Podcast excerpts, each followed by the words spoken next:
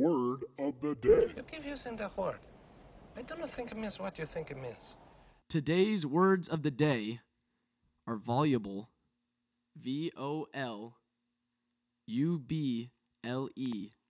Voluble. An adjective meaning characterized by a ready and continuous flow of words.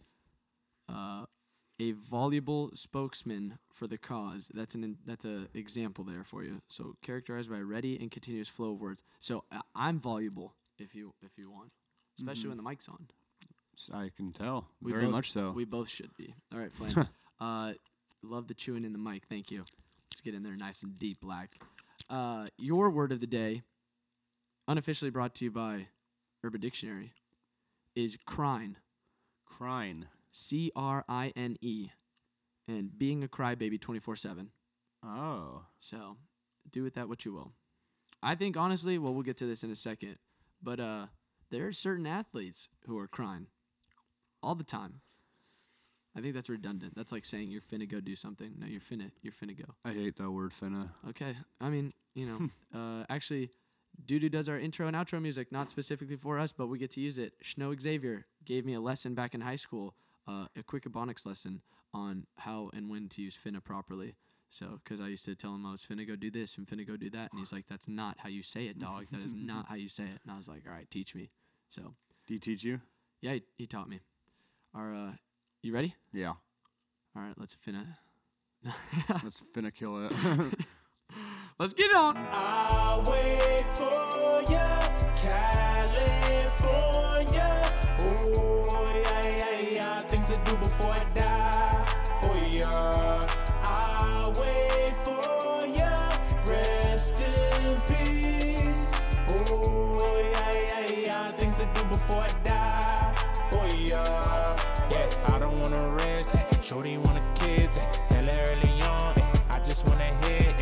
Rubber band wrist. Snap me like a pig. Runway, I'm a model. Catalog is hits. See me rolling Tupac, I'ma get it on my own. And to move away to get me closer to the ocean. Seashell, had to get it myself. At the house since a youngin', I've been paying my bills. For the longest, I don't need you. All you niggas see through. Round up motherfuckers, I can wait through. Too much money to be making, need it wide. Work for myself like all you niggas aren't it. Nigga, you probably can Google me, eh. Dr. Guap, what did you do to me, eh? Wake up like, what are you doing today? I make it first to economy, eh. I'ma go back to hiatus. If these jukes won't play this, might die, might die. RP to my band. I'll wait for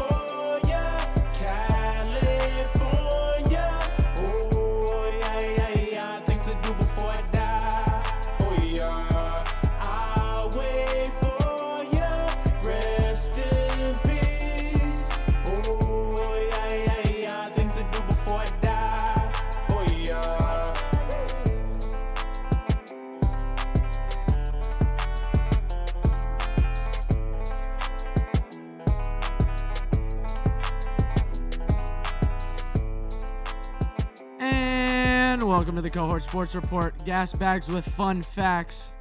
The show for regular Joes by regular Joes. Sponsorship free because nobody wants to pay the sponsorship fee. My name is Jeff Woodworth, and my co host joining me in the garage tonight, Brendan Flanagan. yeah. I was going to ask you, how's it going, Flan? It's all right. It's re- Yeah. recovering. How was spring training? A blur. A blur. It was fun though. Uh, didn't watch much much baseball though. Usually you just go there and they're out in the grass and everyone's just Damn shame. drinking beer. Mm. I met a guy that was handing out uh, culottes and um, the cool the beer guy. He's accepting Venmo and I think he was pocketing it. Oh, really? Okay. Shout out to that guy. Hustling. Every day he's hustling. don't. Actually, I wish he didn't do that because otherwise I would I would have been I probably would have remembered more of the night. Okay. But uh, yeah, that guy made it fun though. It was a it's a nice park, huh, Scottsdale? Yeah, it's nice. I went there last year, um, and no, I didn't go last year. I went there the year before. My bad. No, I did go last year, um, and it's modeled after AT and T, like the or excuse me, Oracle Park. Um, but yeah, it's it's pretty cool. What do you mean modeled? Like the shape of it, the shape of the field. Most of I think most of the spring training fields are are shaped after relative because like if you look at uh, Boston's out there in Florida, they have a mock green green monster I there know. for those. I know for their uh, spring training facilities they use. um, they have one field that has everything just like at AT and T, where they have the right field, the right field fence is um is uh Bricks. It's not bricks, but it's a fence, but it's as high as the fence As is. in McCovey yeah. Cove. Yeah, yeah. So that's what I'm saying. I think it's just a. It, that's what it is. Is it's just a smaller version of where they play at, and it's just to get the players mock ready for playing in that ballpark. You know. Yeah, I Uh, was so- talking shit to the bullpen, saying if they could just get rid of Melancon really quick, or tell him to throw a strike. Is it Melanson or is it Melanson? I don't know. I? You're so not. You're you're so garbage. We don't even know how to pronounce your name. All right, we got a good show today. Uh, let's get this started. While you were out in Arizona, did you pay attention to the combine at all? Um, no. Props to you, good sir. Props to you. Had a nice heated little debate with Mateo about uh, why I thought the uh, the combine was stupid, and ultimately we agreed there's certain parts of it that are useful, but for the ma- greater majority, it's at least I It's think only useful for the coaches and their behind the scenes interviews, and that's, that's it. thank you. That's what I was saying. Um, but yeah, did you note? did you Like, notice? what, that- what was the last time you saw a player from the combine like have the Oh, best Mateo, 40 Mateo time? was all over the whole George Kittle example. Like that's how Kittle got uh, discovered, and it was such a great thing. And it was just like, okay, man, like I, I get you, I believe you. So, um, yeah, Kyler Murray measured in at five foot ten, and now all of a sudden, this is how big of a joke, it, or maybe this is just how big of a joke mock drafts are. Todd McShay in his 3.0 version, three of seven that he will come out with um, before the draft he originally in, in the 2.0 version he had Kyler Murray going 13th, and all of a sudden because Kyler Murray measured in at 5'10 and he happened to weigh 207 pounds, boop, he shot him all the way up to number one overall. And it's like he ain't gonna play like that. He ain't gonna play at that weight. yeah. He's not, you know. And it's like, and now there's people that are calling into question uh, the height measurement, and they want him to remeasure himself at the Oklahoma uh, Pro Day. Ridiculous. I mean, I, I that'd be awesome if you went number one overall to the, Card- the Cardinals. I mean, Rosen took all his stuff, all of the Arizona picks off IG. Yeah. Where would he go though? Who Rosen? Yeah. Um, I could see like a situation where, um, Bruce Arians gets him in Tampa. Mm-hmm. How you can even maybe see a big shocker with a Tennessee just over, um, what's his name, Mariota. Mm, Um, that's true. They do not. They don't. They don't have the best vertical no. uh, passing game out there in Tennessee. But I I think you could probably see uh, Buccaneers maybe go after him. I, I. Buccaneers or um, I don't know from from what you read now, it sounds like the uh, Raiders are interested in Dwayne Haskins and Murray. Mm-hmm. But um, yeah, I don't know. So it sounds like Foles is going to Jacksonville, right? Yeah, which is kind of weird because I heard I forget who it was. Oh, God, it was, that sucks that the dude's single going down there. it was on the uh, Dan Patrick show, and they were mentioning. I think it was one of his producers was mentioning why not? Tr- why doesn't Jacksonville trade for Rosen? And that way you have the cheap rookie contract that you can operate around, rather than having to pay Nick Foles twenty something million dollars. you know? they, they they see there's been more on tape, which I don't know is a good thing or a bad thing for Nick Foles because he's had some pretty shit years. I was gonna say, man, Nick Foles or just Nick Foles because he got that one But Super Bowl Rosen didn't look that great either. Rosen had those classic stat lines were like 12 completions and 28 in like uh, 91, 28 91 yards, yeah. But he also crap. had a historically awful offensive line Yeah. in front of him. So you got to give him, you got to give some credit there to him. He was, he was doing the best he could. Um, all right, yesterday was the NFL franchise tag deadline day. Yes, it was. Your 49ers were very busy putting the franchise tag on Robbie Gould, That was a very good one. Very kicker, good move. kicker Robbie Gould, good move. making Put- sure put that he him. don't go nowhere because you know Chicago is ready to take him back. Well, kicker is probably the, for the Niners. Ever since like Harbaugh came in, has been the most like consistent and like I think they produced the most points for the Niners since Mhm. 2011 every year. Most Pro Bowlers too. Well, we've been we've been carrying the the punter football f- field goal thing for Lechler. since like 05. Wasn't no, it wasn't Lechler, was it? Yeah, we had Nedney and um, Le- oh, Lechler was uh, Oakland. My bad. yeah, we had. No, I think the Bay Area as a total was just punter and kicker. Very special it. teams heavy. Yeah, crushed it in the special teams department. Uh, Demarcus Lawrence, a defensive end for the Dallas Cowboys. This is his second year in a row getting it. You got to hold out.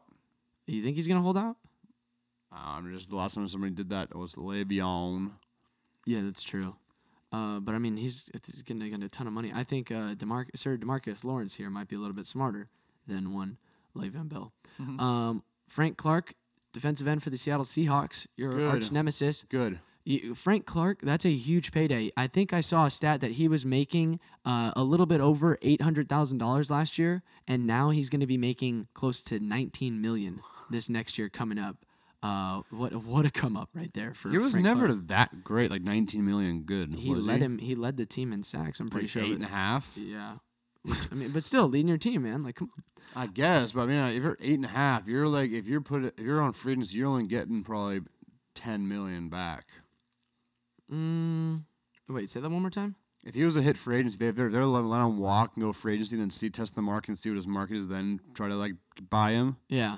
He ain't gonna get 19 million. You thinking they could have saved a couple million by dollars? just, by there. just trying to match it, just risking it and seeing if they can yeah, match okay, him in like free put agency. it, just baiting him out there, just like being just trying to see "Here, what the market you." is for him. Yeah, well, I don't know if he was a restricted or unrestricted free agent. I'm not exactly sure. Um, all right, other players that got it: Grady Jarrett, defensive tackle for the Atlanta Falcons; Don't even know who that is. Jadeveon Clowney, outside linebacker for the Houston Texans. I think they would just call him an edge in this year's draft Yeah. because of where he works. Uh, that he's I'm I was kind of getting excited when I saw his name pop up on the potential free agent list. I was like, please Pittsburgh go after him. Uh, and then Dee Ford, off, or outside linebacker for the Kansas City Chiefs, famously lined up offside on the Yep. uh, in the AFC Championship game. But, But, you know uh, what? I don't want that one play to define his career. Very good football player. Yeah. Uh, Flan, I don't know if you've been paying attention to the Antonio Brown saga, uh, like I have. I actually called him Antonio Brown They're not Bryant. So pat on my back. Did you watch his barbershop interview? Oh my God, dude! Don't get me started on that. First off, you're surrounded by a bunch of basketball players, egocentric basketball players who all have or who are all getting the exposure they want, and, And, you're and, and one you're guy so named desperate. Anthony Davis who's blind says, "I control myself and my own business. I am my own business." that Okay, was just lies. yeah, and um, Sure. that's about as much truth to that as LeBron saying he's activated his playoff mode. All I'm saying is that you're a basket. You're surrounded by basketball guys who get the exposure that they want and that you crave, that you so desperately um, so crave. And it's like you chose football. Uh, Uncle Colin Cowherd said this the other day. Baseball players, you go the baseball route if you want guaranteed money. You go the basketball route if you want superstardom and you know shoe deals and endorsements and all that. That's where you go to basketball. You go play football. You're going to play football because you love it and it's disciplined, you know. And then you hope that you don't get hurt and that you can get cashed out in the meantime. You only get a couple contracts if you're lucky in football. But um, I mean, I've been saying this entire time that wherever he goes, that he's gonna regret. Uh, you know that he or he's gonna he's gonna realize and look back that he took his time here for granted because of the situation that he has. And uh, Larry Fitzgerald was at a uh, the MIT sports conference that they have, the sports analytics conference, and uh, Larry Fitz basically said what I've been saying this whole time. Larry, what are your thoughts on the Antonio Brown uh, situation? One of your fellow your fellow wide receivers who approaches things somewhat differently than yourself. No, I love AB. I, he's Mr. Big Chest is a good friend of mine, um, but I, I don't think he's going about it the right way personally. Um, you know, to be able to play with an all-time quarterback like he's able to play with, I don't think he understands how good he has it. You know, it's it could it could be it could get tough out there. It could get tough out there. So, I mean, uh, clearly a shot at uh, the Arizona Cardinals and their inability to pair him with a quarterback uh, like a He is the most. he's one of the top underrated receivers of all Oh time. yeah, he's gonna go down. He's a Hall of a surefire Hall of Famer, and the He's fact that ballot. his best quarterbacks that he's had, when you think about it, uh, a a- washed up Kurt a Warner. washed up and Kurt Warner washed and, up. and washed up Carson Palmer Yeah. And everything else. He's had John Skelton. He's had uh, he had what? Like how many back? To, how many years in a row? of thousand yards. Drew Stanton. Like I don't. 10 or I don't know who else that have has quarterbacked the Arizona Cardinals while poor Larry Fitz has been out there making them look good. Yeah. You know, and then he did that with a talented Anquan Boldin on the other side too for part of his uh, career. But I just I thought to myself, it's like that's what I've been saying this whole time is you don't realize that all the stuff that goes around that's around you and how good you have it there. Um, I'm trying to look for the. Did you see the Antonio Brown? But I this just goes into the whole thing that he's been acting out for attention. Did you see that video shout out that he does? No. Um, oh my God, I have to find it where he goes, "Happy anniversary, wedding." Happy anniversary wedding. or something. Oh my god! And Antonio Brown video is what I'm gonna just search on the Twitter machine right here. This is Grade A production. Um, damn, you can get a personalized message from Antonio Brown. Here we go. This is this is a hell of a shout out. Happy 38th birthday. And I hear it's your second anniversary wedding. I hear you've been working really hard as a defense attorney, and your birthday is here. Happy birthday. We celebrate you today. Hope your birthday is booming. So AB clearly smoking something down in SoCal where he's hanging out. Uh, dude, that was ridiculous. That was like three shout outs in one. You could get that shout out from Antonio Brown for $500. Um, and yeah, I think that started off as a uh, happy birthday, then moved to a, a wedding anniversary. Then it moved to a congratulations pat on the back. You're working very hard as a defensive attorney. And then they, I think they brought it back. And then he brought it back to our birthday. the wedding, the wedding thing though. And his second anniversary. Pretty high as a kite. Oh, it's so high, so high, which might explain why he's so why he's tripping, man. I don't. He's con- he's convinced everybody that he thinks he's a free agent. Uh, the teams that are interested, the Cardinals are no longer interested in trying to get him. Uh, I've heard rumors of the Packers might be a possibility, but they might be kind of withdrawing a little bit. The three teams I've heard that are really really high on uh, Antonio Brown, no pun intended, are the Oakland Raiders, the Washington R words, and the Tennessee Titans. And we talked about the Titans and Mariota and how that might help Marcus Mariota. I don't even know if Marcus Mariota could throw. it Mariota's as far- already. I think he's already hit a ceiling. Honestly, I was gonna say, can Mariota even throw it as far as AB can run? it's not just that. I just think Mariota's hit his ceiling already. I don't think he could throw 40 yards. I just don't. I, I, didn't I think it he can throw 40 yards. I think it's just a matter of. I think he just hit his ceiling. Washed. ceiling. washed. Yeah. I mean, he didn't get any better the last two years. But that's what I'm saying. I'm gonna name. I'm gonna name those teams again, and you tell me if one of those is a better fit than Pittsburgh. Tennessee. Just off the top of your head. Off the top of your head. No. Okay. Oakland. Nah, he fit, he might fit the attitude, but nah, Washington. Nah, Green Bay. debatable. Debatable. Arizona. No.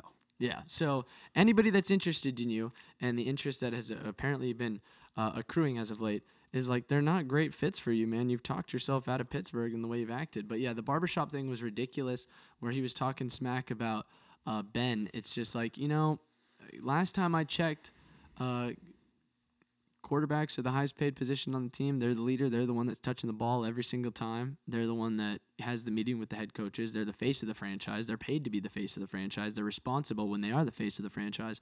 So you attacking the quarterback is like, eh. And this isn't me as a, as a spiteful Steeler fan. I am thankful for all that AB has done on you know on, the field, um, in in that jersey, uh, in those pads. So it's been I, I've enjoyed watching him play. Um, I've been a fan of his, but I'm just saying his off the field antics uh, absolutely ridiculous. He's been acting out for attention, trying to get out of this this situation, and I hope he finds somewhere that he's gonna feel better, but he will not produce the same that he did uh, in Pittsburgh. So let's switch to this. The Lakers are thinking of firing Bill Walton or Luke Walton, excuse me. Oh, Bill Walton Probably will. Yeah, it, it's LeBron's fault, right? LeBron and Magic will need a scapegoat. So It's LeBron everywhere he goes. He just rips through a path of of just I'm gonna clear out the front office, the roster, the co- the coaching staff. I need it all to fit me and and accommodate me. And while he may have been the greatest basketball player in the world for a while, what did he have to show for it? Three and six in the finals, man. Three and six in the finals. Is it worth having him come to your organization and topple everything, turn it on its head, topple it apart, and build it to his liking to only have him leave? you got that money in though. in three years. Oh, I'm sure that the revenue came in for those teams, but look at look at Cleveland the first time after he left.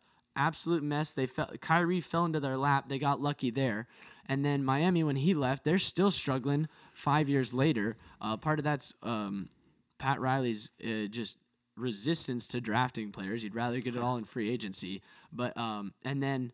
You've also got uh, Cleveland again after he left. Cleveland's just garbage again because LeBron comes in, he takes control of these organizations and just turns them on their head and gets what he wants, and then he puts together what he needs, and then when he skips town, he don't give a damn about the rest of it. Is that fa- is that fair? That's fair. And I think that's what's going to happen to the Lakers too. Is you might get you you might get two playoff appearances out of them. Certainly not this year, but you might get two playoff appearances. Is that worth it? Probably not. Embarrassing that Laker brand. I think so. It's uh, it's it's an interesting situation. LeBron has put himself. He, he he's never been under this kind of microscope before, and I think his some of his flaws are finally showing. Only got hurt. Too. The age is really showing. That's the only flaw. I mean, you know, the playoff mode being activated and him throwing the ball off of uh, the backboard or Kuzma shoving him on defense. Oh my god, I just started laughing when I first saw that video. I think I think I think I think that that video might be a little misleading. I don't think Kuzma actually just tried to shove him into the player. No, but it was just, you know, he's just like, all right, there's an open guy, there's somebody who should be out there, and he shoved him. I don't think he even realized that he was shoving LeBron. But the fact that he shoved LeBron was great. I, I, I think it could possibly be he that, that I don't know. I didn't watch the play, but someone said that that was that was Kuzma's guy. oh, and they didn't switch, so he threw, threw, he threw LeBron out there on the switch. I don't know something along those lines. or they thought they were gonna switch and they didn't, so he switched anyway and shoved LeBron out there. that's a Oh, pretty ow. that's a pretty heady play. We're watching the LSU Florida game. Some guy's bleeding from his mouth. Um, so yeah, that's a pretty heady play from Kyle Kuzma. All but from what I saw at face value is that was the type of leadership that LeBron was preaching about but wasn't demonstrating. Kuzma, you know, in the way it came off was he's he's the one who's holding him accountable defensively. They put pressure in the shooter's face and he missed. So you know it, it worked out. Um, but oh my, you know, there. What's your fit? What's a what's a more? Ooh, took that bow right in the face. Oh. Uh, what's a what's a better a sweeter song for you to hear? Is it in, in post game press conferences? Is it sad LeBron, sad Kyrie, or irritated KD?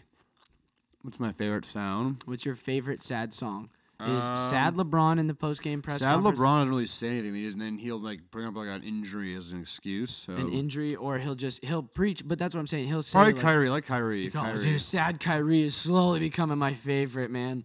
There's just something about when he says we don't need to worry about it. I'm on the team, and and granted they beat the Warriors last night. That's good for them. You know, um, the Warriors have just clearly shown you that this is a team. Warriors have also gotten blown out at home by every every top four team in the East. this year, they ain't trying. Mm, I think if you're that team, you still get up for those teams. We'll still see, we'll see in the playoffs. I think the Warriors are a team that have shown that they really don't care um, about the regular season. They they'll just turn it on in the postseason. We'll see. Yeah. So, um, yeah, I just wanted to know was sad Kyrie, sad KD, I mean, irritated KD or sad LeBron? Sad LeBron is very quiet. Irritated KD gets snappy and it's a little, eh, it's like, why are you so sensitive, bro? but sad Kyrie, when he brings it on himself, I don't, you know, I don't need to worry, or the team doesn't need to worry because I'm on the team. And then he Starts turns blaming around. these mofos. Oh, dude, it's it's the greatest thing ever. All right, uh, now it is time for Tim Brown's stat of the day.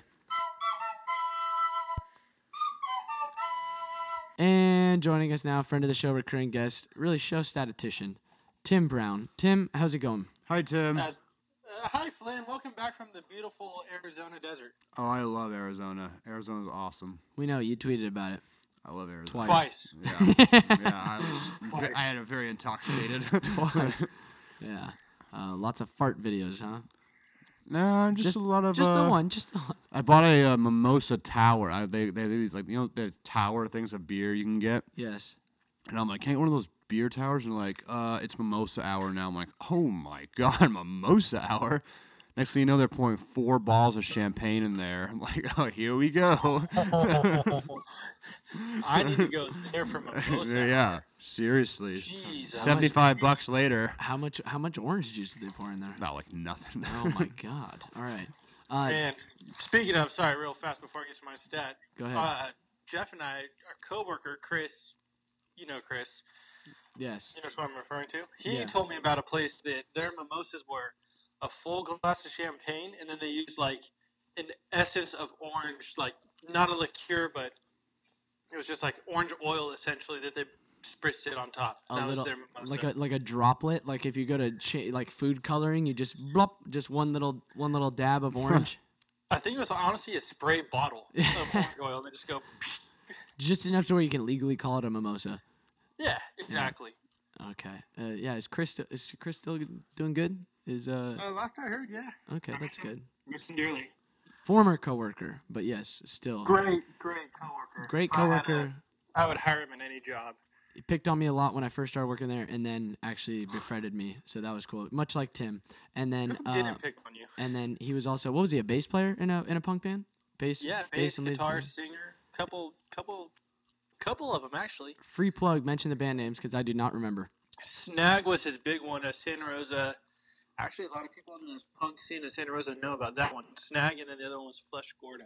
Mm, yes, yes, yes. Flesh Gordo. I do remember that. Yeah, I remember Uh, that getting mentioned. another, another plug is that one of his songs is about a person who works at the Cozy Cab, I think, uh, by the name of Ducky. The song's called Kill Ducky, even though they're really good friends, and it features the Duck Hunter soundbite on it. It's a very great minute and a half song. Yeah, uh, that is always that's uh, one thing about that genre, Flynn. I don't think you ventured too much into punk. Nah. Uh, songs are no longer than like two minutes and ten seconds. Really? That's a long song in the punk world, right? Right, Tim? It really is. I would say like two thirty is like you're pushing your Yeah, limits. dude. that's like Stairway to Heaven for punk Is that the stuff where like they, they had to like go like into their chest and sing? It was like, Uh, there- well, no, no, no, no. There's different. There's that's that you're thinking of like uh, death, Death metal, metal. or like screamo. Like punk is more just like what Tim. You think they do it in uh instead of like doing 16s, they do eights. probably. I was gonna say it's I mean, very it's very fast. inclined, but it's it's fast paced. It's for the fast most part. paced, yeah. So I could pl- I could show you a, a punk song. Um, well, no, I can't do it on my phone because we're we're talking to Tim. If, Um, you remi- if I remember, I will send you a YouTube video of one of of one of Chris's songs. Yeah. And just so you guys can get it, the taste of it. by Snag. Yeah, it'll be Snag. It'll be a Snag one. a It good- might be Kill Ducky. We'll see. It's a good punch. That's a good punk punk uh, band name. All right, let's hear your stat of the day. Stat of the day: Rajon Rondo joined Mark Jackson as the only players in NBA history to record a triple double for five different franchises. Whoa! Nice. Oh! I love Rondo. The rare, super productive journeyman. Rondo's like my favorite. I am a fan of Rondo. Wait, I wait, wait, wait. Time out, point time out, time out. Why, why is he your favorite point guard? Because he's like it's like your your, your typical point guard where he is it's assist first and point second. Because he can't shoot. No, I don't. It's, he literally it was like when he was on the Celtics. It was the first, the only, the first thing on his mind was to get Paul Pierce, Ray Allen, KG the ball, Mm-hmm. and then if he if his shots came around, his shots came around. But it was mostly he was a pure point guard, where it was assist first, point second. Defense and assist guy. Just Yeah. like yeah, white guys at uh, Wise all across the nation can really sympathize with that style of play. I, he was really He good. is the Black John Stockton. I was gonna say, Tim, why do you love Sorry, Rajon sorry Rondo? for throwing that in there, Flynn. I had to get that. in Nice. could. Go ahead. why, yeah, why do you love? Uh, aside from calling him the Black John Stockton, why do you love Rajon Rondo?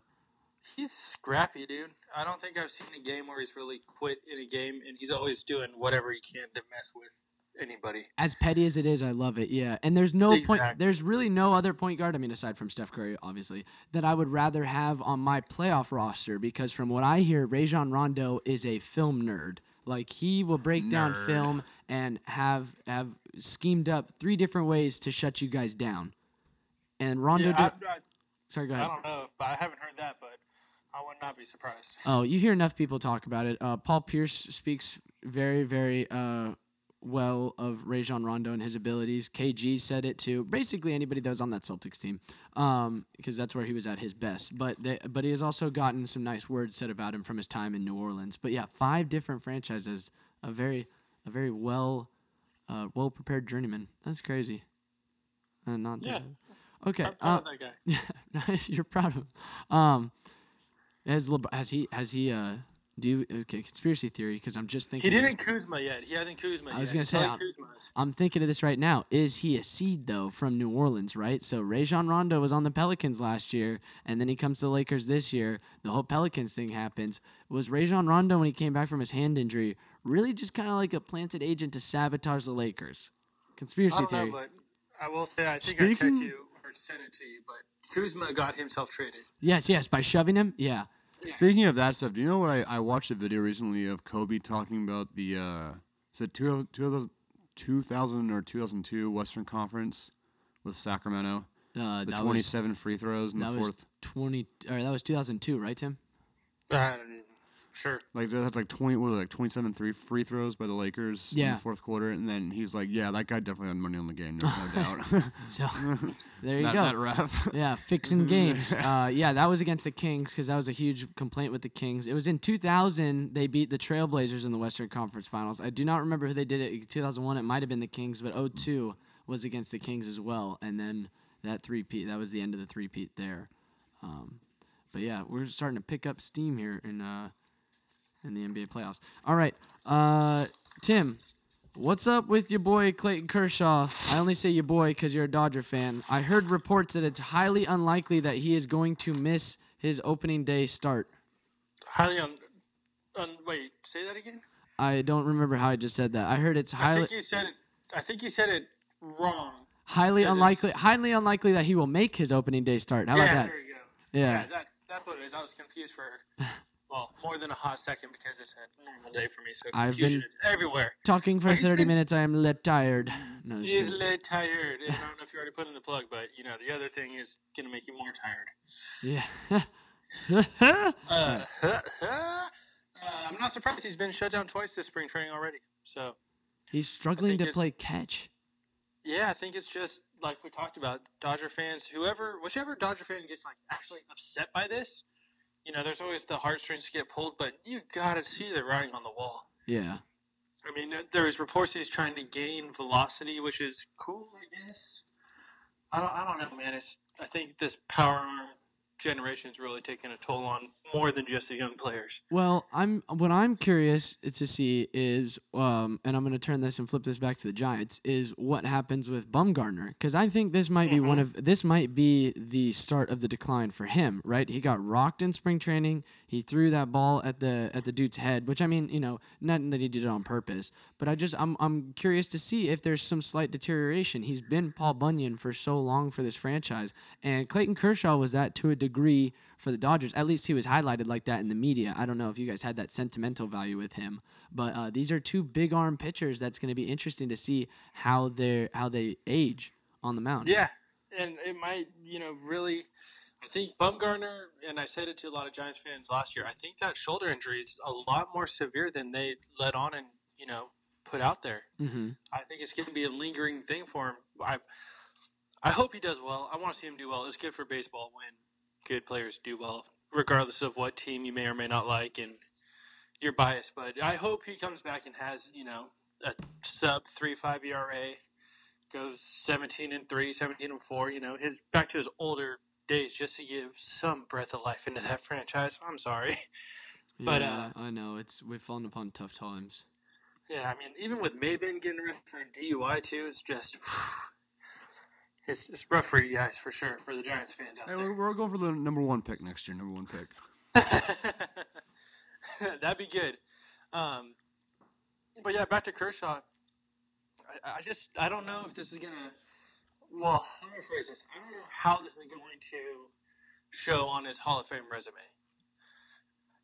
I think he's. I don't know about you guys, but I think he's probably the best pitcher of our generation that we've seen pitch. I, I I completely agree with that. Who? and I, he's definitely a Hall of Famer. Kershaw. Oh, okay. He has had uh, his numbers are and uh, like for like eight straight years were absolutely insane. Yeah, and I like I said, that may have been the only eight years that he has.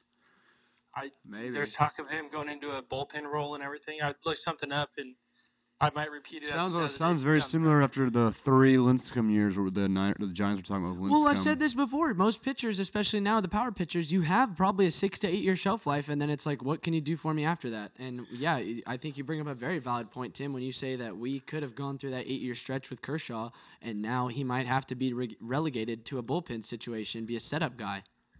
Yeah, that could be it. He could, you know, be your fourth or fifth starter in a couple seasons, if not this season. And that's just who you're throwing in because that's who you have.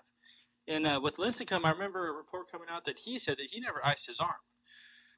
so I think you that's go. kind of a Well, self-inflicted thing. When you when you get when you Whatever. get that high after your starts, you kind of just forget. You know, you're just prone to just kind of whoops, I forgot to do that, and it's already tomorrow. So let's just go out there and try and warm it up again. I wonder if there's any CBD studies on him. Yeah, right. No, that is all. That is 110% THC. There's no CBD going into that body whatsoever. I promise you that. Maybe a fraction of a percent. Yeah, right. The uh, yeah, the obligated like 0.6% that's in it. Um, exactly. okay. Next up, I want to reference. Um, I, I gave you a quick rundown before we before we hit record for this, uh, but I'm going to interject this.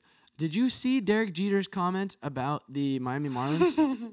Yes. about how it's not necessary. You can't measure success with wins and losses. He's more concerned about getting people into the ballpark. Well, so from an owner's point of view and from a businessman's point of view, he's not wrong. Although in sports, wins is what's going to get fans in there. Ah, do thank think? you, They- thank you. They may not remember the final score, but they'll remember the experience. Is that what he said? He said something about they might not even remember who was playing or the final score, but they'll sure they but they'll remember the experience. And it's like that's that's true. I can tell you that I don't remember who the Giants play when I go to see them or what the score is. I just know if they win or lose, right? Like I cuz I don't go to that many Giants games to begin with, and as of late when I've been going, I've been going as a very reckless adult and um and enjoying myself pregame before first pitch.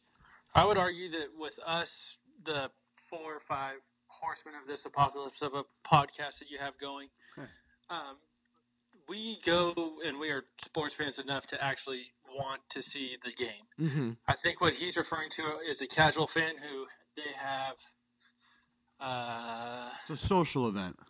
yeah, they have. I can't even. I can't even name their opening day starter. Who is it? Do you even know? No idea. And the only reason we've been talking about this team as of recently is because of Victor Victor and Victor Mesa. So, Right. And so, but here he Victor Jr. you I should say.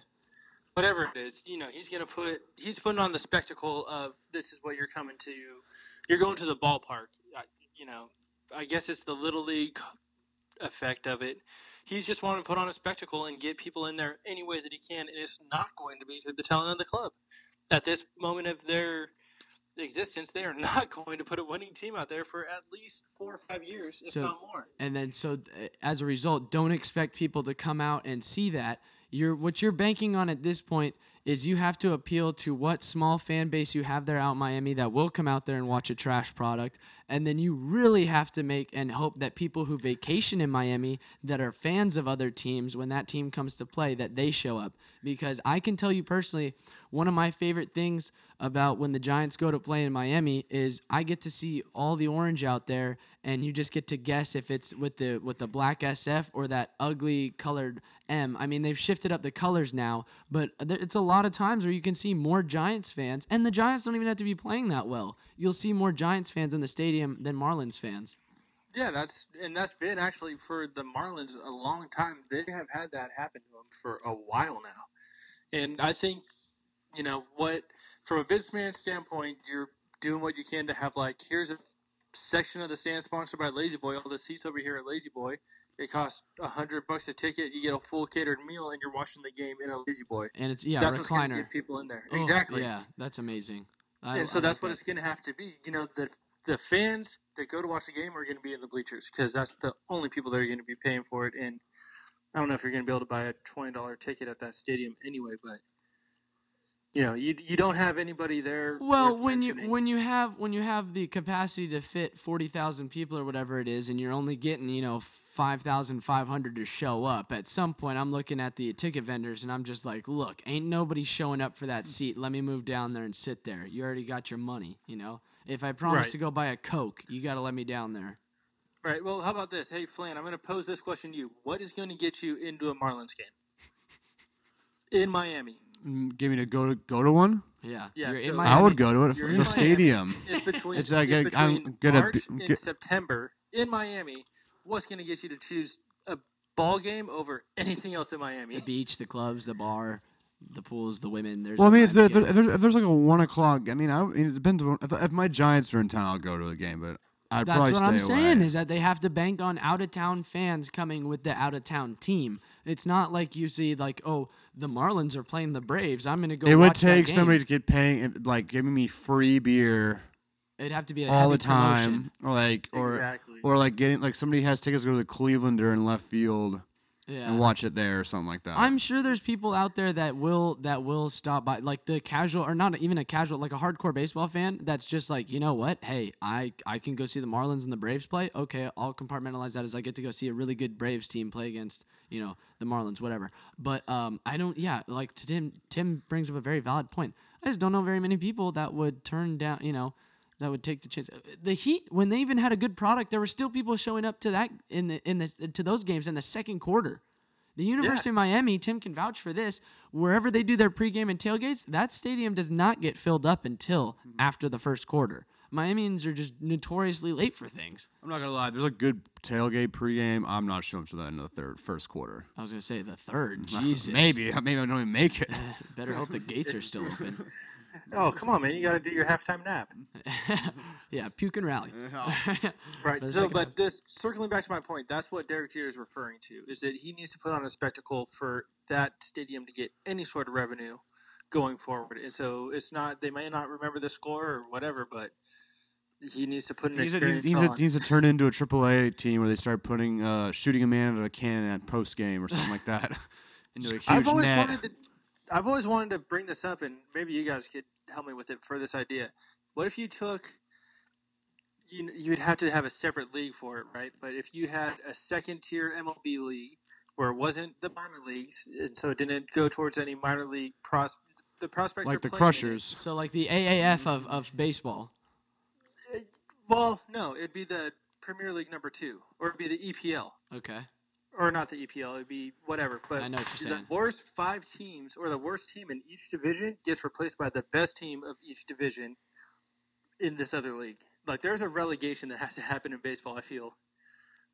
I agree. I think it has to happen with most most mainstream sports. To be completely honest, There's just the they're putting shit product out there. the reward the the the funny thing is is like why would you mm, what i would do and i would reframe drafting this way is across all north american sports they always give the draft pick to the worst team and then that becomes strategy is let's be the worst team so we can get the better draft pick i think and just total hot takes here give the first overall draft pick to the teams that miss out on the that that just barely miss out on the playoffs because they're clearly the team that's one piece away from getting it together.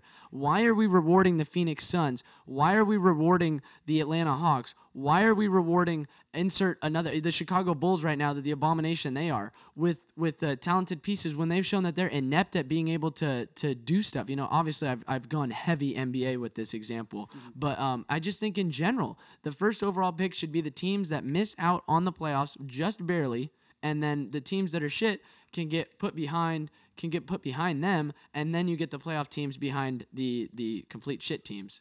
You know. Yeah, that I, I agree with you to an extent. The the hard thing when you're going NBA heavy is that you for the longest time I don't know if it's still going to be like this, but the Western Conference was so dominant that anybody in the Eastern Conference that's you know barely missing on the playoffs with a losing record overall is how do you reward that? That's true.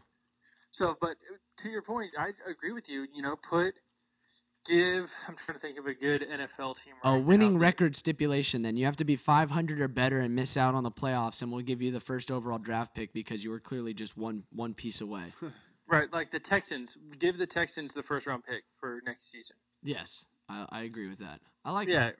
We've, yeah, ju- we've just I fixed like the it. draft for all North American sports.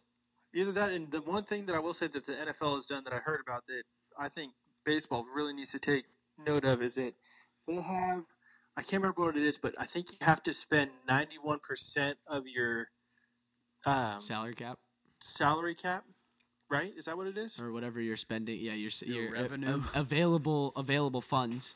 You have to spend ninety-one percent on the players, and I think baseball really needs to take a hard look at that and get that to happen. Yeah. Because I mean, there's some awful, awful contracts. I mean, Bryce Harper almost got Benid, but he didn't take it. But Yeah, well, The, there's uh, there's also there's also um, you got to look at a team like Oakland, who's done a who's historically done a good job of not having a very high payroll and still being very competitive on the field. They Yeah, go through stretches. They're like three years of being good, then a two year just to get the farm system That's back. bound to happen. It's bound to happen Yeah. because, and that's Oakland's problem because they develop those guys and then trade them off when they should be utilizing them more because they don't want to pay them. That's the thing. but they need to pay him. That's what I'm saying. Is that you make, you know, You have more fans too. Yeah. money. You'll get more fans. You'll get a better product on the field day after day. I will say Oakland fans are notoriously always good. I've never been to a bad. I've never been to uh, Oakland A's game where they actually had opposing fans outnumber them. Yeah. The A's fans show up for whatever product they're going to throw out there. But it's funny that you mentioned spending money to get money because that brings me to the next thing. Uh, Bryce Harper recently broke LeBron James' uh, jersey record. Uh, it sold out a- absolutely everywhere. Um, and I think it just goes to prove to your point that if you can get a superstar like player or you spend money on on players that are going to bring excitement to the franchise, look at how much money cuz you the Phillies are getting a piece of that jersey revenue, are they not? Absolutely. Exactly. So it's like okay, by all means buy his jersey, buy ticket. The season ticket sales went up 100,000 by or you know, hundred thousand dollars in in season tickets just like that, super quick. I forget the actual stat I used. A hundred thousand something with season tickets, though. You get my point. Is that Hundred thousand dollars were spent in season tickets Yes. the day after he signed. yes? You can, within 24 hours after he signed. And you can't tell me that Machado didn't garner maybe not the same type of reaction in San Diego because it really ain't the type of sports market that Philadelphia is, but I guarantee San Diego got a little bump in some season ticket there. I guarantee that Padre fans that are there already went and bought a Machado jersey. Oh, absolutely, and that's you know, that's another point that you bring up is that any city in the United States can be a sports city if they pay the money. If their owners are willing to spend the money on a superstar player, they will be a sports city. And Well, and Look at Milwaukee for God's sake. It's also it's also location based, right? Well, Milwaukee, the Bucks would be the anomaly here in this example that I'm going to use. But like Machado going down to San Diego, heavy Latin population down there. It makes sense to st- to sign the star Latin player. What kind of what kind of ruffled my feathers a little bit was um I think it was the Phillies GM publicly came out and said, "Yeah, we knew Harper might have not necessarily been the best statistical player, but we knew he was the player that was going to generate more hype than Machado, so we signed him." And I was just like, "Well, that's interesting. That's truly a business decision. Um, I would vote. I would elect for the better player, but I guess you know you could argue that both of them have their flaws. So, and we have, but yeah. I, I, in those two, I'd rather have Machado too, Yeah. personally. yeah, Um, but yeah, it's, you know, I just think it's hilarious how timid these owners are for sports, and then this guy signs, and you see what happens, and it's just, oh, well, I guess we could have had that. Yeah. Look at what happened. Look at what happened to the Warriors. How much did those guys buy him for? They bought him for a hundred or like something hundred million dollars, and now they're worth close to three billion or something like that. Some stupid asinine number that the Warriors are, and that's taking some spending because they're over the luxury tax right now. Yeah. So- look at the Dodgers. Yeah, Once, uh, I don't even know the other owners in there, but once the group with Magic Johnson took over, they bought them for a billion, and their spending's off the charts. But they're bringing in fans, and they're bringing in, you know, they're bringing in talent. the Yankees have always been that way too. It's a way to build your brand and to have people, the casual fan, buy into your brand. So I agree with that. Yeah. Thank you, Tim. Not a problem. All right. Uh, any parting shots or anything you want to say before we bid you adieu until uh, Sunday? Uh, I got my shout days out days right this time.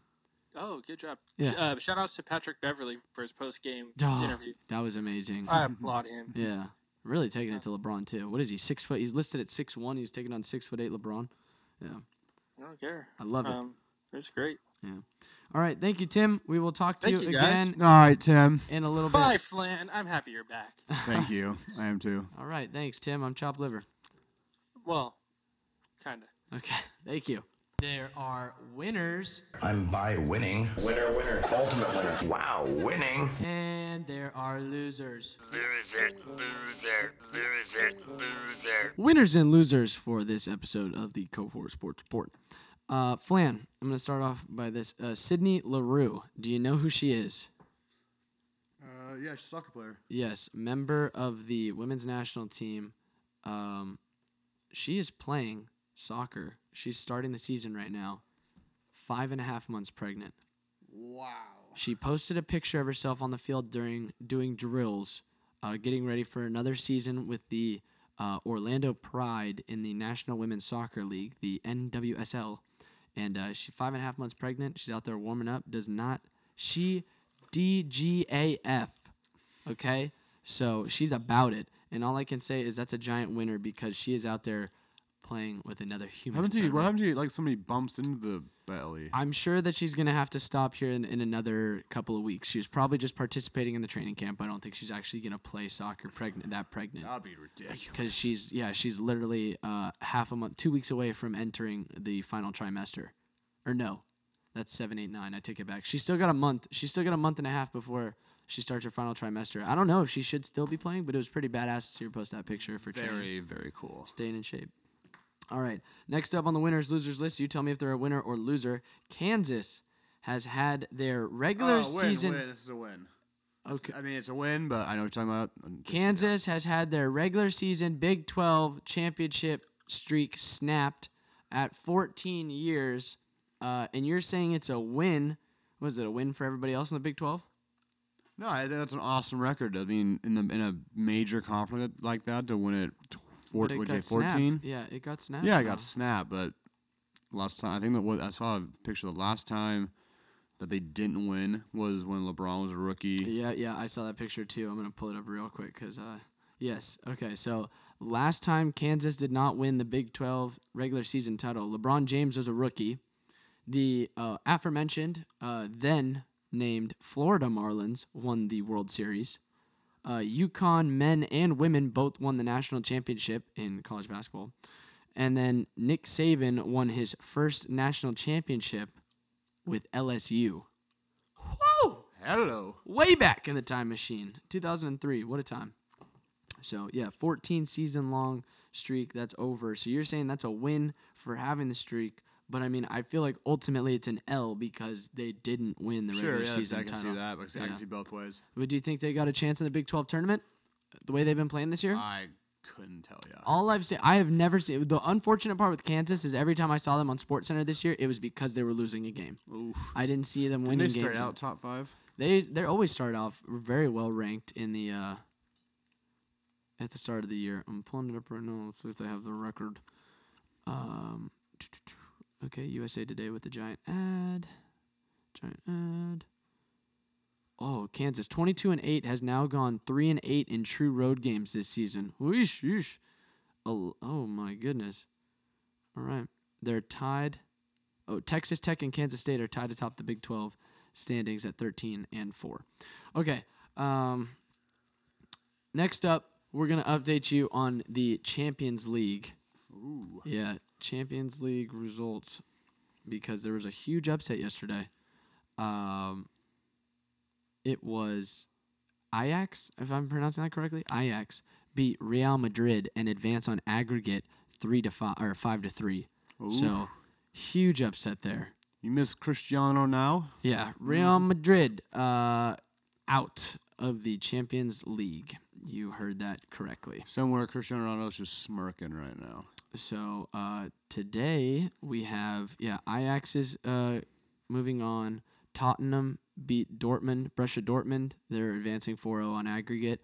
Uh, Porto beat Roma three to one. They're advancing four to three on aggr- aggregate. No one cares. And then Man United, uh, Man U, Manchester United. Why did I say it was so weird? Manchester United played PSG, uh, won three to one, and that is actually tied three to three. But I think uh, Man U is going to advance uh, because they scored more away goals. It's a weird how that, that yes, works. yes. Yeah, and then next Tuesday, Wednesday, you have Man City playing Schalke 04, uh, and then Juventus playing Atletico Madrid, uh, Bayern Munich playing Liverpool, and Barcelona playing against Olympic Lyon.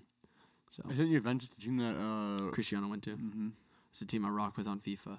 I did before. I was back in the Paul Pogba days too, back when uh, it was a he has some insane goals back in those with days. with Juventus. Yeah. that was a sick FIFA lineup too, because you'd get um, Um, Buffon. I'm always Barcelona. Oh, so you get Buffon uh, in goal, and then you'd have Chiellini and um, oh, I'm blanking on who who else would be on that defensive line, and then you'd have um, the Italian Pirlo, Andre Pirlo in midfield, and then you'd have Pogba up on front attacking. Yeah. Filthy, filthy, covered on all three levels of the of the pitch there. All right, so um, yeah, certain. I mean, some winners there. You're a loser if you're a Real Madrid fan, because you you lost that one. Really missing Cristiano.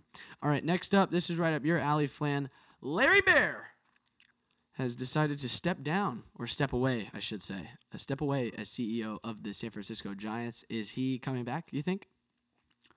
Uh, yeah, he's coming back. How long until he comes back? Uh, I think he'll be back probably. mm, I don't know. Um, I'm kind of I'm kind of surprised there's been more. I saw an interesting tweet that he's that said no. I think it was Lowell Cohn that said it. That he, he said don't expect much backlash from a lot of the journalists in the Bay Area because he's like in bed with all those journalism, Mhm. all those journalists. And it'll be the national media that has its way with him. If anything, it'd be the national media, but the Bay Area media, none of them really went off on him. It's such a bad look, man. Did But you, like, but, like, but it's, it's a bad look. But like any, anything, any like domestic violence thing with the Niners that came up. yeah. Um, what was what's that chick? That's the writes for the Chronicle. Um, Do not know that chick from the Chronicle. Sorry. there's a chick that there's a girl that writes for the Chronicle, or a lady, or a woman that works for, that writes for the Chronicle, and she's very very well known. But um, Renown. I didn't see anything she wrote that was anything like calling for him to resign or anything like that. It's just, But, I, I if it was a player, man, they'd be all singing a different tune. I mean, it's just, it's just, it's just, it's, it was interesting when I saw that tweet about how in bed the Bay Area journalists are. He's like, don't expect any like crazy outroar from them, Yeah. and he was right. All right. Um, which is just, kind of a, not a shame, but it's just you know he's ripping a phone out of her hand and she falls out of the chair and he kind of stands over in a way and then walks away and you see another video clip of him just being like, "Come on, get your ass up," and it's like, whoa, you can't be that insensitive when you're caught in public doing the act that you were just doing, you know. Um, so I'm gonna mark that down as an L. Is that a, is that a winner or a Yep, loser? that's a big L. Big L. Hold that L, Larry Baer. All right, next up on the winners losers list, uh, I'm just gonna say winner. I don't know because you don't follow much hockey, and I don't really pay attention until playoff time. So I got a nice little history lesson when, unfortunately, a four-time Stanley Cup winner, Hall of Famer, Ted Lindsay passed away on, I believe it was Monday. Uh, he played just over a thousand games, so 1,600 or 1,068 games, had 397 goals, 472 assists. Um, yeah, in yeah, nine-time All-Star. He played back in the NHL when there was only six teams. So Ooh. yeah, had a bunch of cuts on his face because that was back in the day before they had the the proper helmets and protection. They just were actually skating without helmets. They were just that's like that. You think hockey's crazy now because they're skating around on swords, slicing and dicing around each other. Knives. Now go out there and do it. Yeah, right. Little knives and not real, not not katanas, just little knives. Go out there and imagine doing it without a fucking helmet on. Nothing to protect your face, nothing to protect your throat. And the goalies were like that too. They were just getting shot at until until somebody decided to put on the Jason mask. Or I guess it wasn't it wasn't really the Jason mask. It was the hockey mask first and then Jason kind of popularized it, huh? Yeah. Okay. Catch myself there. All right. Uh, next up on the winners losers list, Sid the Kid Crosby has officially reached twelve thousand or twelve thousand. Geez, can't read. Twelve hundred career points. Flan, is Sidney Crosby the most recognizable hockey name to you? Uh, yeah, that and Ovechkin. Okay, I was gonna say what would be the other name that would catch your attention there? Ovechkin, maybe Thornton. Ooh, okay. Uh, Brent Burns, Marleau. Patty Marleau. Okay, Brent Burns. No.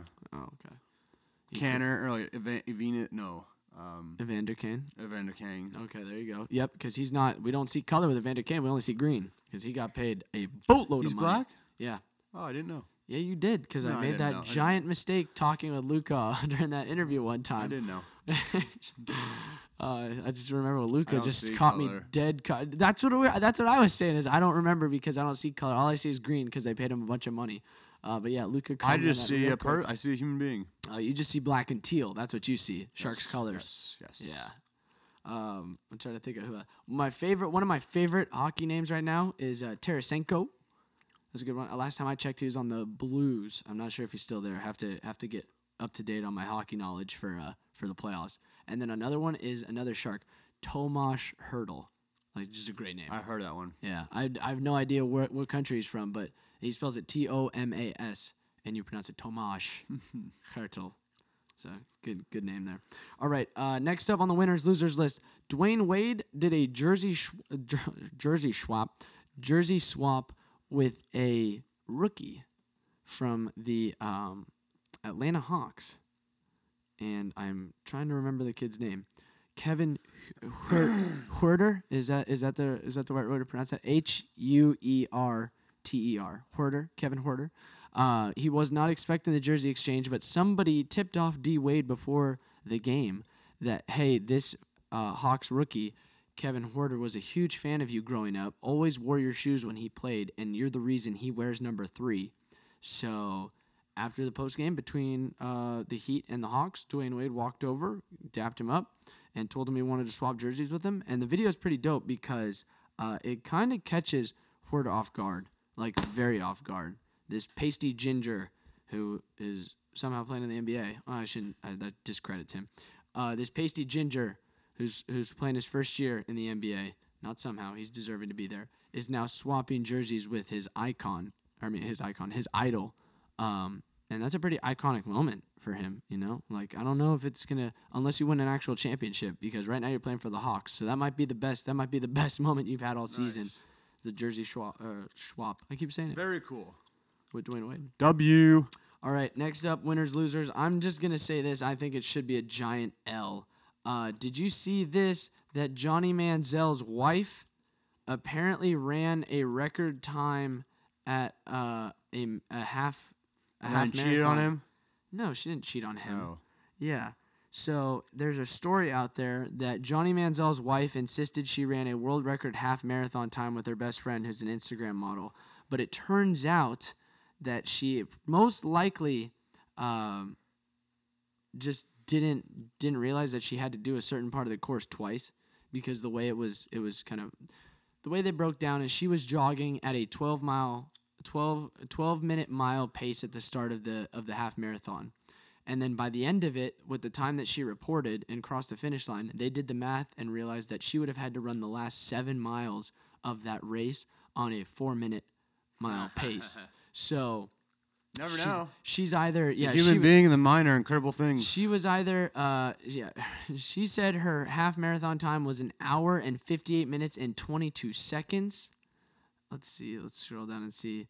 Uh the median female participant was 32 years old and finished at 2 hours and 9 minutes. So her finish puts her faster than 73% of female runners and within the thir- first third oh my goodness.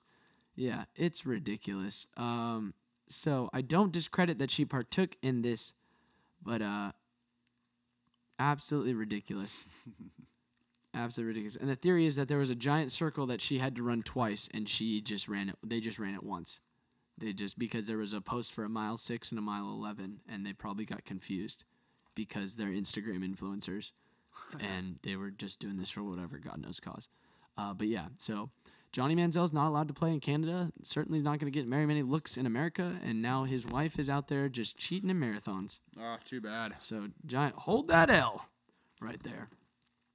All right, Flan, that'll do it for winners and losers. You ready for pop culture update? Yes. Are you are you stupid? It just doesn't matter. It just doesn't matter. I tell you, it just doesn't matter. It just doesn't matter. It just doesn't matter. It just doesn't matter. It just doesn't matter, but we're still going to talk about it anyway. Why? Well, because it's in the news. That's why. Uh, Flan, would you like to? I'm going to kick over. I'm going to deflect to you because you love pop culture update. So tell us what you got for the pop culture update. I got one. No, actually, wait. I have. I have Start with the first one. It's very predictable with, with one thing. Sir it's a Brendan Game, Flanagan. Game of Thrones. trailer oh my yesterday, God! And they teased a battle that's been in the making for about eight years now. No, actually, about nine years now. Nine years has been te- they've been teasing this battle that's going to be going down episode three of this coming season. So it's the uh, it's the NFL draft weekend. That weekend, I will that Huge week. we're, we're, we are we are gonna have some problems when this show is being rec- bro. You gotta bum my. Just hold it. Just hold the thing in place. There you go. You're doing a All very right. good job. Stay composed.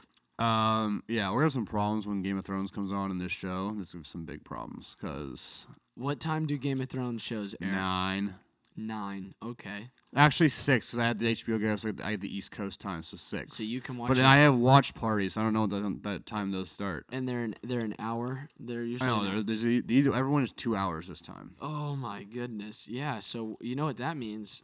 We're probably. I'm not gonna be here on Sundays. No, no, no, no. Because I have some news to share. At the Oh, I have my own life to live, Jeff. I can I I, can do whatever I want in I my have life. some. I have some news to share at the end of this episode. But all I'm saying is that uh, we can find a way to restructure the weekend show to make sure that it works. It might turn into Game a, of Thrones might turn into a Sunday morning thing. I love Game of Thrones. little Sunday morning brunch and uh, podcast. Ugh.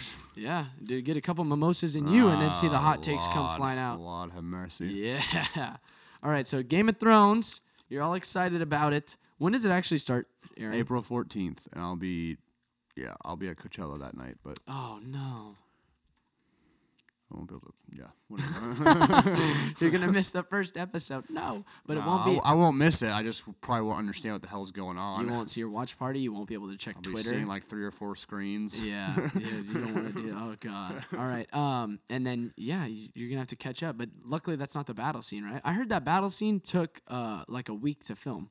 Like It took so it long. It took 11 weeks to film. 11 weeks to film the it's- battle is- scene. it- it Just is- the battle scene? The before that, the longest recorded battle was in the second movie, The Two Towers with Helm's Deep, and this one's supposed to be more than that. And if you've watched The Lord of the Rings Two Towers, that battle scene probably in all is probably about 55 minutes, and this one's supposed to be about an hour and 10. Of just battling? Just just just people getting killed and fucking everything. Uh, F bomb. Um, so that's crazy. I What are am they- so excited. That's and- I've been waiting for this stupid battle for like eight years a now. giant, what is it? All the kingdoms are coming to battle each other? Well, you don't, you gotta, you gotta watch the show. But I'm not to watch the show. You could just it's tell me. the living versus the dead. Oh, the So White Walkers and stuff like some that? Zombie stuff, yeah. Some zombie stuff. Is the dragon that was killed by the zombies going to come oh back? yeah, it's big back. big dragon fight too. And they're oh because they probably took the dead dragon and made it their own. Their yeah, own zombie dragon. Zombie dragon versus two real dragons. so it sounds like I don't even need to watch this season. I could just tell you what's going to happen based off some very general, vague. honestly, if you just like action, I just watch the episode just for the action part of it. Be has badass. nothing, nothing to do with the titties that are in every episode. No, they're, they they've cut back on this on the sex and titties in the last three Good seasons. because a lot of the sex was based off of incest. I heard so. Just like within the storyline, it's not like they had. There was a family that was very into the whole incest thing. that was kind of weird. Protect the bloodline, even though Well, it they're still actually they're still around. it so. makes them weaker. All their uh, kids died though. Hemophilia. Yeah, that's why. It's because they. No, they like they. all- Well, I don't know. One was crazy. The other one killed himself. The other one got murdered. Uh, I can only imagine the psychological pain that comes from knowing that your dad boned your cousin, and that's how your first cousin too. Not even like your third or fourth. Uh, where- not really cousin. Make it more like the sister. Whoa, my goodness. Yeah. Okay. All right. Uh, so yeah, Game of Thrones heating up. Uh, Flan, did you see this on social media the other day? Uh, it became popular overnight. I saw it out of nowhere. How many pairs of Vans do you own? Uh, I own one pair.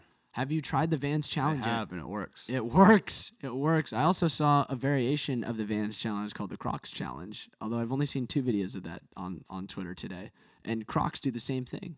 What is it about the shoe? Have you heard anything about this, or is it just the fact that the shoes are weighted on the bottom, so they always happen to? I think, yeah, that's probably it. Thank you, thank you for that amazing analysis. I mean, you. I mean, that's that's literally that's usually how things fall over on that one side. I saw um I saw people posting videos of it not working, and my first thought was, "Up, your shoes are defective. Burn them. Just get rid of them. They're they're broken. They're past their life." Um, all right. Next up on the pop culture update, did you see the R. Kelly interview? no. Absolutely. We are in the middle of I forget what R. Kelly's thing was called. Surviving R. Kelly is that what it was called? Um, and then there's been uh, Beyond Neverland and Abducted in Plain Sight, and just the way the child predators, man, allegedly, uh, in certain instances, although we know others were actual child predators, the way they just attack families and then the the children is like so despicable. And R. Kelly freaking out when Oprah's friend Gayle starts asking her asking him questions about, you know did you do it? Why there's people speaking out on this? Like, can you explain what went on in the documentary? And all R. Kelly does is raise his voice and not his argument. it's just like, dude, you might be guilty. You might be Oh. showing some indirect signs of They're, like, they did they did a Coachella interview about a year ago, that, and then uh, I forget who it was, but some artist went on there and basically just went off on R. Kelly saying how he's a pedophile and all this stuff on, s- on like a live Coachella feed. well, you know, good on that artist, but it's just like, man, you know, um, it brought some good comedy. Like, I love Dave Chappelle's skit where it's "I'm gonna piss on you," Yeah. but um, it's just other than that, it's just so wrong that so many people enabled that to happen. And I don't care what level of stardom you have, like that's just it's completely unacceptable, and you should be able to differentiate between between right and wrong in that instance. Um, and then to have him freak out uh, on Gayle like that in the interview, and there's just so many screenshots I've seen of the interview and whatnot, and it just it looks it's a it's a terrible look for R. Kelly, uh, just another another L that he's gonna have to hold on to. um, did you see this? I don't want to end the pop culture update on a melancholy um, update, but I mean we we just might unless I actually go and find something else to throw in there. That's did, good enough. Did you I got hear- I got a pump to get to. Did you hear about Alex Trebek? No. All right, I'm gonna play this for you. I have some news to share with all of you, and it's in keeping with my longtime policy of being open and transparent with our Jeopardy fan base. I also wanted to prevent you from reading or hearing some overblown or inaccurate reports regarding my health. So, therefore, I wanted to be the one to pass along this information. Now, just like 50,000 other people in the United States each year. This week, I was diagnosed with stage four pancreatic cancer. Now, normally the prognosis for this is not very encouraging, but I'm going to fight this. And I'm going to keep working. And with the love and support of my family and friends, and with the help of your prayers also, I plan to beat the low survival rate statistics for this disease. Truth told, I have to, because under the terms of my contract, I have to host Jeopardy for three more years. So help me. Keep the faith, and we'll win. We'll get it done. Thank you. So very very sad news about Alex Trebek. I liked how he put that I little was about co- to open up. He's gay. that comedic spin. Okay, man, that's like what? Uh, completely not weighted the same. Just want to clarify that. But um, yeah, it was.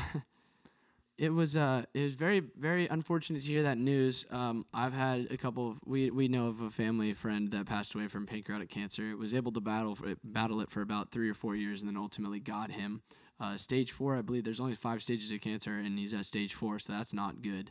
But um, I do like the positive outlook that he has on it. But it's unfortunate, man, because I was sitting there when I saw it pop up on the Twitter feed, and uh, I watched the video. The first thought was just, damn, like you you can't die. Like who else is gonna host Jeopardy? And I know that was kind of like a lighter spin on it, but it's just like Alex Trebek to me is Jeopardy, and like he's just this very calm, intelligent voice that's here to enlighten you with with fun facts. I mean, obviously there's a huge production that goes into Jeopardy, but it was just kind of really sad news to see that Very sad. see that pop up on uh, on the feed.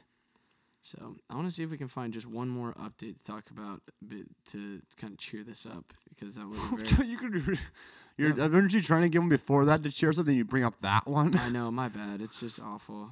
Oh, how about I got a pump to get to, dog. what is it? Oh, it was shoulder day for you. All right. Oh yeah, Kylie Jenner being the first billionaire, and they claim that she's self-made. That's so stupid. That she ain't self-made. She's no more self-made than our president.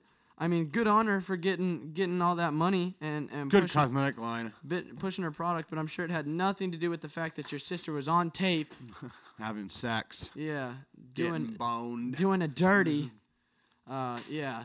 Okay, so that's our show. Very quick show today.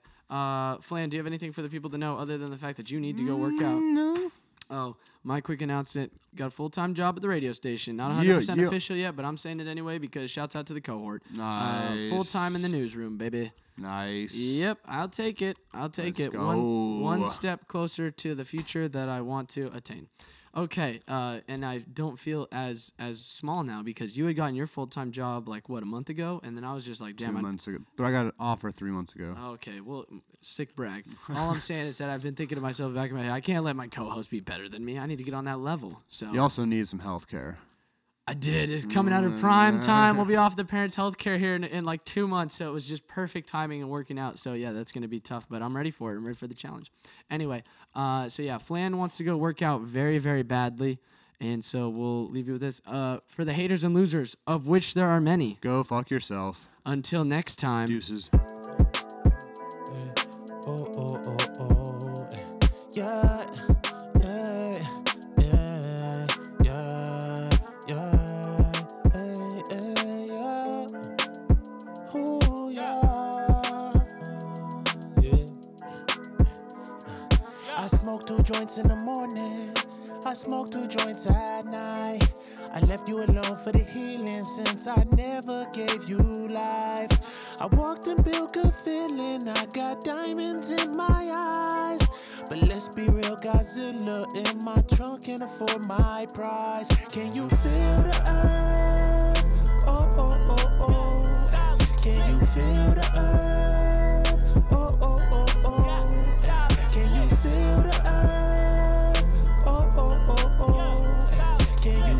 The earth? Oh, oh, oh, oh. What you saying, Godzilla in the trunk? eh.